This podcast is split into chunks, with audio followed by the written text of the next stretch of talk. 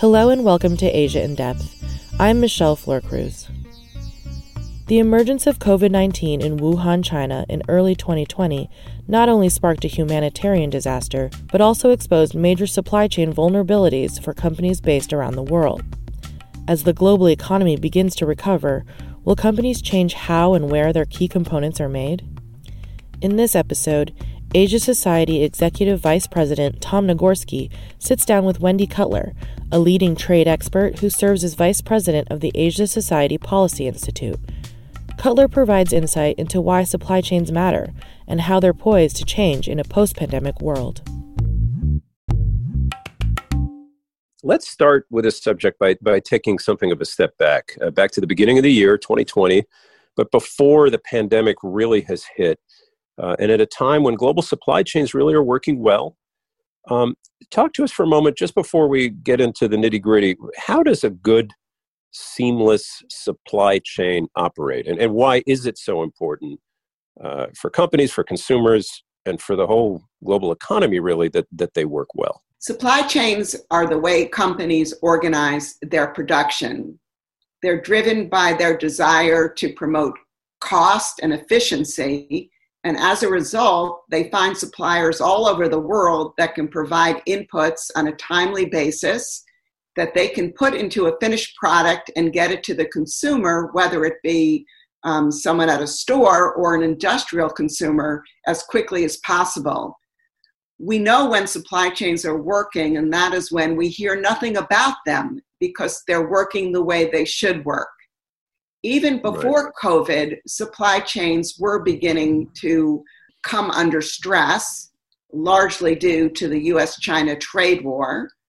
But COVID, I think, has brought the vulnerabilities of supply chains into a new light, leading many companies to rethink their current supply chains in right. a variety of sectors.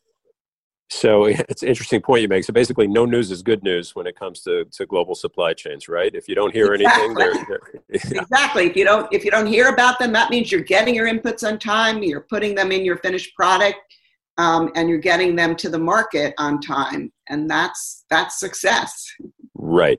And so um, again, before we we dive into what's really happened this year, for a consumer, we we don't pay any attention to this, especially when it's no news it's hugely beneficial, right? Whether you're buying, you know, well, whatever you're buying, as long as it has has little global pieces, uh, links in that chain, really that help bring it to market, right? Right, and and you know these global supply chains have contributed enormously to low consumer prices in the United States. And one of the debates about reshoring and you know the drive to bring production back to the United States is going to be that prices on those products will likely go up because costs will go up. Right, right. Now, you've already mentioned China a couple of times. China is, well, more often than not, it's in the middle of, of any major global economic news or story, right? Um, but China is is also more often than not uh, in the middle of a any real, you know, complex global supply chain. Can you share a little bit about why uh, why that has been the case for many years now? What, what advantages does China bring to the table that puts it uh, in the middle of, uh, of, of so many of these systems and networks?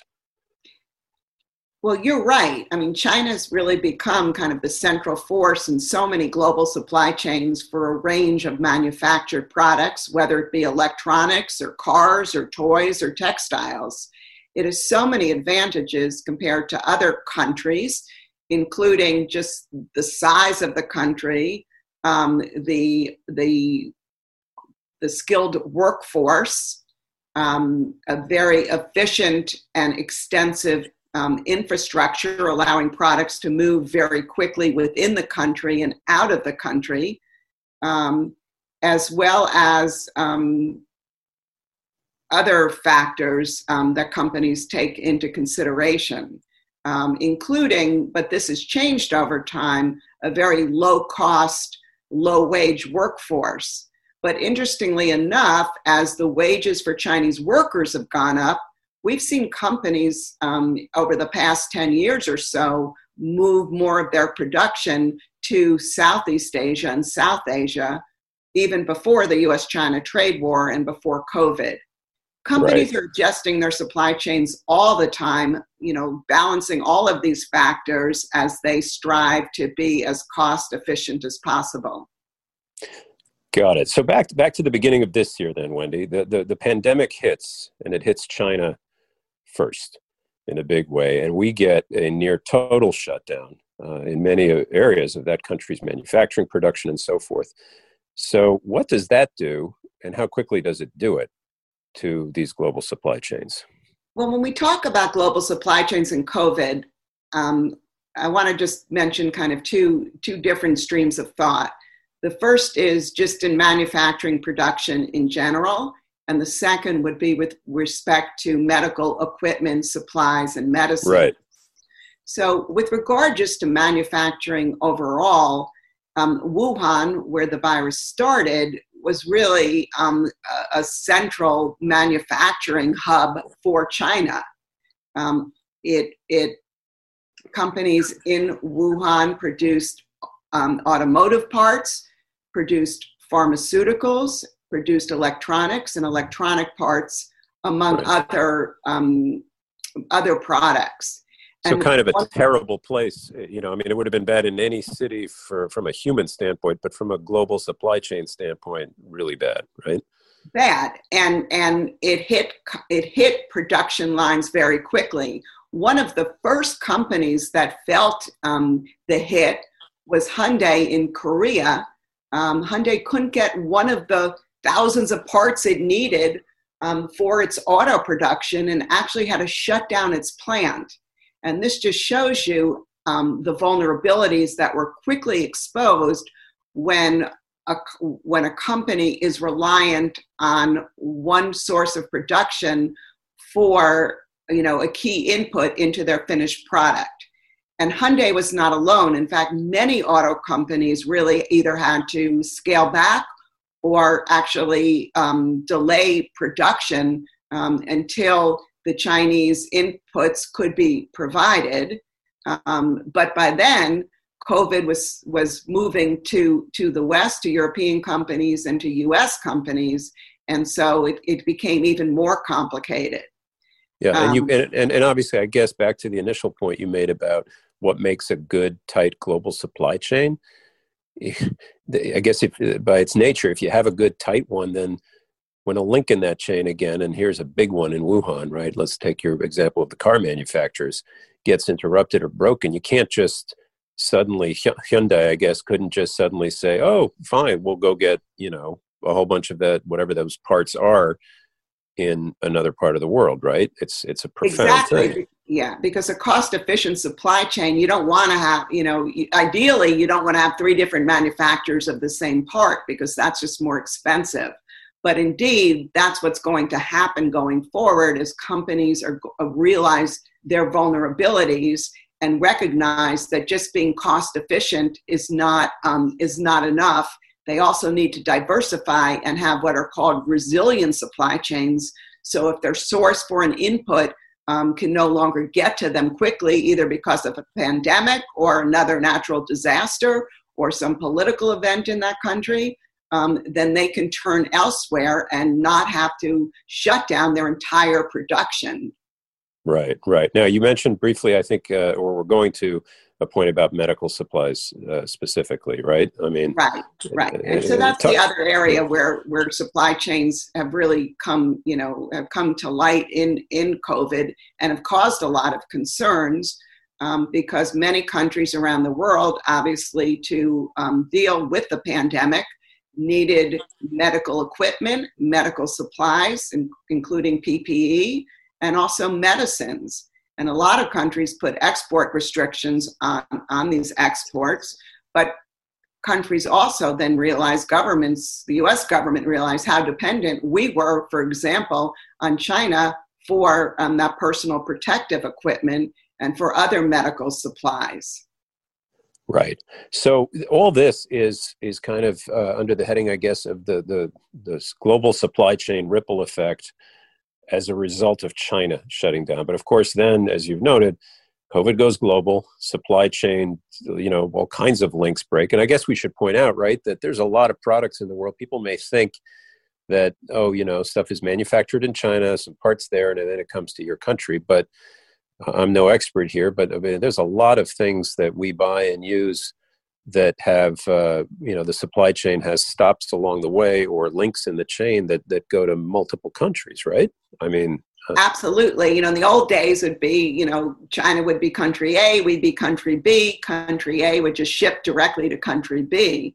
But now you know the the initial input from country a could go through five other countries before it comes to the united states for example for final assembly Right. So again, um, it, it sounds really efficient and cool and great when it's working, but um, uh, this whole year, I guess, uh, in, in well, it's had a lot of other impacts, but uh, it, that's a profound one right there. That just you know these links have been shown, uh, and the fragility of the whole thing has been shown. So let's get to, and you've hinted at this already.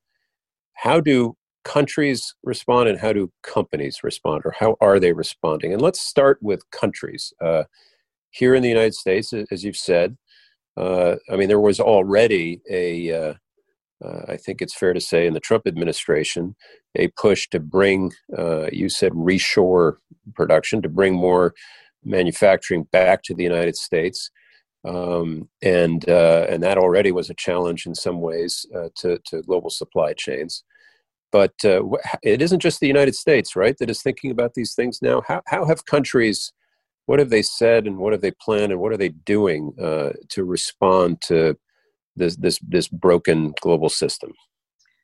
So, with respect to the medical sector, what we've seen, and you're right, it's not just the United States. I think Japan, Europe, and other countries have also um, experienced shortages of these key essential medical supplies and medicines during the pandemic. This has led them to conclude that they need either they need production in their own countries as well as um, greater stockpiles of this equipment and and you know related products and so many governments now um, we're seeing a trend including in the united states are trying to encourage their companies either to come home to the United States or, in the case of Japan, for example, to leave China and go to Southeast Asia. And how are they doing this? Well, it's really um, what we're seeing are, are, governments providing incentives, um, such as tax breaks, um, such as getting rid of disincentives, um, and also um, undertaking other measures to make their countries more attractive investment destinations.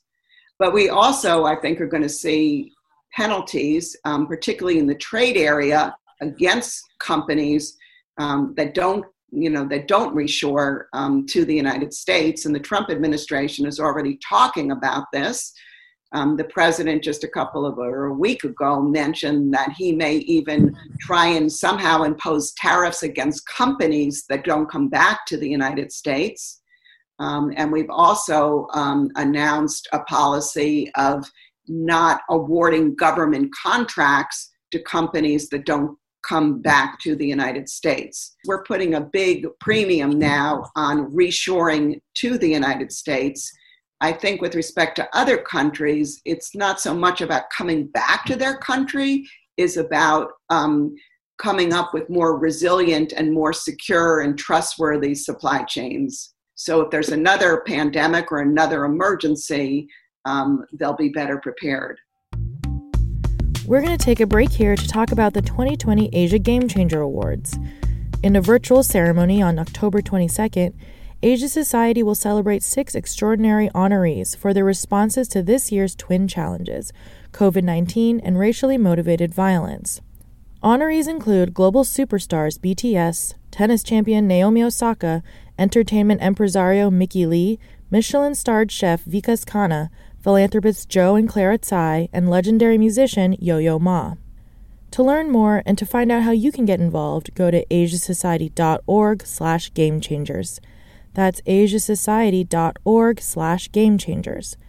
And now let's get back to the conversation with Tom Nagorski and Wendy Cutler. So, so before we turn to how companies are, are doing this in, in their own individual ways, is there a distinction drawn by governments? Maybe there isn't, given what you just said in the United States, between industries like medical equipment, which are, you know, truly, you know, life-saving, essential, and so you, yeah, you've got to almost like as a national interest, you you had better have some ability to to you know produce or get it in another way uh, that that in this case uh, avoids such dependence on China. Is there a distinction between those kinds of products and sectors versus just other consumer goods that are not by any stretch life saving or or as essential as say a ventilator or a mask, etc. Well, governments clearly now are focused um, on the medical sector but um, in the United States, for example, we've already heard Peter Navarro talking about kind of bringing home, bringing home, you know, uh, more production in, in, a variety of sectors. Candidate Joe Biden, he's looking um, in his plan of, of build um, build back better, of kind of doing some kind of study in his first hundred days, a review to really identify essential and critical sectors where reshoring um, or supply chain adjustments um, will be needed. Um, mentioning perhaps you know some high tech areas like semiconductors um, or other areas beyond medical. I mean, I right. think the key is we can't bring everything home, right? That's just not going to happen. If you think about even the government expenditures, taxpayer dollars to attract these companies to come home, and then you add on top of it how consumer prices would go up, this would take an enormous toll on our economy at a time when we are, um, you know, suffering the economic fallout of COVID. So I think it's critical that we be very strategic and really think through which sectors and which industries we really need to provide those incentives to come back to the United States. And I think working with our allies and partners in developing what are called kind of trusted or secure supply chains offers um, an important alternative to this notion of reshoring. Right of course, I, I, not to get too political here, but working with our allies and partners is not usually a phrase uh, heard often in uh, in in foreign affairs anyway. With our current administration, we'll just leave it at that. Um, but let, us go from from national and government responses uh, in terms of what COVID has done uh, to the supply chain, Wendy Cutler, to to how companies are, because of course it's the whether it's the CEO or the poor person who now has to sit there in a war room somewhere in the United States, let's say, and rethink how uh, how something is going to uh, get to market and keep their profits and everything else. How are how are companies dealing with this, especially if they if China is a link in their global supply chain? I mean, um, and and how I guess to use your phrase just then, how do you build in this day and age? A trusted supply chain or a secure supply chain. Can you have such a thing? So, at the end of the day, let's just keep in mind it's really up to individual companies to establish their supply chains. Governments can provide incentives, government can provide penalties. In some cases, governments can issue laws that, that will um, restrict your behavior. But for the most part, it's up to companies. And when companies decide um, when they make supply chain decisions and they they decide, you know, do we want to stay in China? Do we want to leave China? Do we come back to the United States? Do we want to expand production in Southeast Asia, for example?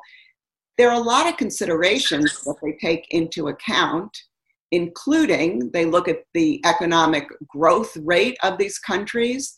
They look at the level of regulations they have. They look at tax rates. They look at the sophistication um, and flexibility and cost of the workforce. They look at infrastructure. So they have a lot of different considerations. Um, and um, those considerations have been heightened over the past year with increased tariffs between the US and China, which has really affected a lot of supply chains and really um, hiked the cost um, of, an, you know, of a slew of products coming into the United States from China. Um, and they also, obviously, you know, the COVID experience has um, exposed vulnerabilities.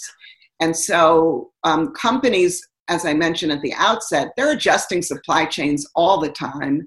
But now they really have some critical decisions to make. And that is do we keep our supply chains the way they are? Do we change them? If so, what's the extent of the change? Do we come back to the United States? Do we expand to other countries? I think one thing, though, is clear if you look at the recent survey of over 100 companies issued by the US China Business Council just last month. It's, I think, it was over 70 or 80% of US companies in China said they don't have any plans to move out of China. Now, a lot of this is because many of these companies are producing for consumption in China. So they're not in China to kind of export um, inputs into, you know, into a broader supply chain. But that said, China still has enormous advantages over other countries, although certain other countries like Vietnam and others are really trying to um, implement policies that uh, will attract production from companies that are looking to diversify their supply chains. Right. So you're in the in the war room or or back to the drawing board, whatever the metaphor is. If you're running a, a, a company uh, that that requires one of these chains, and it's not it's really about rebuilding them rather than scrapping them, right? I mean, although you've mentioned a few times reshoring, but I would imagine with most products, um, I mean, take cars for example, but there are many others. Uh, you can't really just bring it all back to within America's borders and expect to get the job done, or at least get it done as efficiently and as as as uh, uh, at the prices that that consumers have have grown to expect, right? Well, you're correct. There's a difference among different industries and sectors. So, for example, in autos, you're not just going to like you know lift an auto plant and move it to Southeast Asia. I think when it comes to autos, when you're thinking about supply chains, a lot of companies are thinking about, you know what, we were going to expand um, our operation and production of a certain model of cars does it make sense to keep doing this in China, or should we move to Thailand or to Vietnam um, or Indonesia? So I think the expansion question, um, you know, comes into play. Yeah. I also think that you know autos versus let's say textiles. My understanding on textiles and apparel, it's easier to move um, production um, in that sector to other places, basically to pick up and to move. And we've seen that in particular as China has become um, a, a, higher cost um, country that companies have picked up some of their textiles and apparel operations and have moved to South Asia and Southeast Asia, but including Bangladesh, Myanmar, um, and other destinations. So it varies industry by industry. But what companies will tell you, you know, you just don't pick up a supply chain and move overnight. These are, um, you know, this in some sectors like autos, it could take years. And so they have a, you know, companies again. There's so much that they have to consider before making these, um, you know, game-changing decisions for their operations. Right now, back to where we began and where we are now in terms of China and the pandemic. Uh, China's reopening. Uh, Wuhan, uh, where, where, which was at the epicenter, or really was the epicenter for a time, uh, factories are, are, up and running again. Uh, consumers seem to be trickling back in some parts of the world and others not. And I guess, um, it, and to your point, I guess, about all those companies that are saying in surveys that they may wish to stay in China, um, is it possible that uh, this has been just a blip and that uh, the supply chains that that had China uh, so central to them can be uh, restored. The trend can be reversed. What do you think? So when I think of supply chains, I think about you know. On one, I think of a spectrum. On one end of the spectrum is you bring everything back to the United States. The other end of the spectrum is you kind of keep things the way they were. I would say almost pre-U.S.-China trade war I don't think either end of the spectrum is really the right. realistic outcome. We'll be we'll, we'll end up after COVID somewhere in the middle. And the question is, you know, to which side of the spectrum companies will lean. And I think that will really depend on, um, you know, the products companies are producing um, and really where their markets are. You mentioned that China is recovering. That's absolutely true. And according to the IMF predictions, China may be the only kind of major country in the world where they'll experience positive growth this year. So, for many companies, they still look at the large and growing market in China. They want to be there and they're willing to incur the cost and the unpredictability and perhaps the overdependence on the Chinese market, thinking that outweighs, you know, the cost of moving to um, other destinations. Right, and I said I wasn't going to get political, Wendy, but uh, how significant then would would uh, Trump's reelection or, or or or a victory for Joe Biden be in these terms? Uh, I gather you say that they're, but they both have talked about reshoring. But I have to imagine that that that sort of bring everything uh, into America would be a stronger part of, of a second Trump term. No. Right. I mean, both both campaigns um, are actively talking about reshoring. I think there are two key differences in my mind. Um, Vice President Biden is emphasizing kind of these secure trusted supply chains, working with other allies and partners.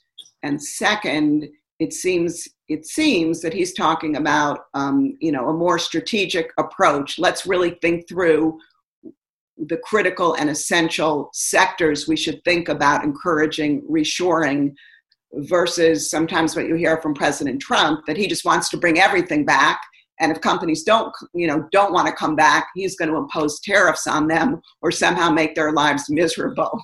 Right right. So wendy cutler a couple of last questions here about the long-term effects or impacts of this uh, this this breakup or or whatever you want to call it of, of the global supply chain system as a result of the of the pandemic. First to china and, and how durable do you think china's supply chain advantage is uh, you've mentioned we've talked about them them you know rebounding a little bit, but um, also about a lot of companies that, that want to look elsewhere and sort of de-China their supply chain. Can it be replicated in other countries? You know, um, uh, practically speaking, what happens if a lot of these firms, you know, move to Vietnam or Bangladesh or even Mexico for supply needs that are currently met by China? Again, I think certain companies will move, but many companies won't move. That will depend um, not only on the, the, the culture of the company and the kinds of risks they want to take, but also it will depend on you know on the sector and really which which criteria or conditions they think are the most important for the production um, of their product. I do think, though, even if companies stay in China, many will aim to diversify their supply chains. So if something else happens in China, let's say, like like what we saw in Wuhan, they may they will have alternative um, sources for um, key inputs. I think that is one lesson that companies have learned. Um, they don't want to shut down complete production lines and are going to have to incur more, more costs for that diversification. But I think many will think that is well worth it because shutting down a production line means no money's coming in from that line. And it means the workers that they need for that production line, um, you know, their jobs are jeopardized, and you know, the list goes on and on. So diversification and resilience is important um, either um, even for companies that choose to stay in China because of the advantages that um, China um, provides to them with respect to supply chains. And I take it you'd, you'd say that's good news, right? I mean, yeah, it may mean a little more in the way of the prices we pay, but the reduction of those shocks and vulnerabilities that's I would assume good Absolutely. for jobs and good for Absolutely. I think I think many companies you know just they they got so fixated on efficiency and low costs that they didn't plan for risks They didn't right. plan. They didn't think through their vulnerabilities, and so um, you know this is a useful lesson. And frankly, you know, in the world ahead, you know, either through climate change or other pandemics or other things, unexpected weather um, occurrences um, that I think we can all expect going forward. I think it's important for companies now to, you know, take all that into consideration and to make sure that they've got other sources for supply um, if things you know don't go well in one location yeah so i think you've kind of answered this last question but i'm going to ask it anyway wendy the uh, on your spectrum i guess of you know total reshoring and uh, total back to normal you know i'm always struck when you and i speak that that free trade, which is what you've spent so much of your your career uh, working on, and globalization, you know, have sort of become in some corners anyway, dirty words or, or question paradigms and, and and however you want to put it. Um, but I I assume you would say that the global supply chain is not isn't dead yet, right? I mean, it's not it's not going away. It's just uh, on your spectrum. It just is is is ripe for change, right? Right. I think we're going to see important adjustments to supply chains, but we're going to see the continuation of globalization and companies using, um, you know, intricate supply chains. Um, but we're not going back to where we were. And in fact, based on many studies, people say that globalization kind of peaked in 2008. And since that time, you're seeing, you know, you've seen kind of supply chains starting to move out of China, um, you know, starting over 10 years ago. So again, adjustments will be made, and you know, uh, they can be healthy adjustments in many, many cases. What I worry about, though, is again getting back to what we said that in this push for reshoring and bringing production back to the United States, um, that that our government, you know, again, doesn't really think through which sectors are critical to have here at home, and it doesn't think through the impact on consumer prices. Um, and you know, my view is we have a lot of allies and partners around the world that we could work with, um, have our companies move to those countries. Um, and kind of set up what are called now in the, the new jargon, these kind of trusted supply chains um, so you don't feel so vulnerable or you don't feel that you have over reliance on a country that you can't count on. Thank you for listening to Asia in Depth. You can subscribe to this podcast on Apple, Spotify, and YouTube, and check out past episodes by visiting our show page at asiasociety.org/podcast.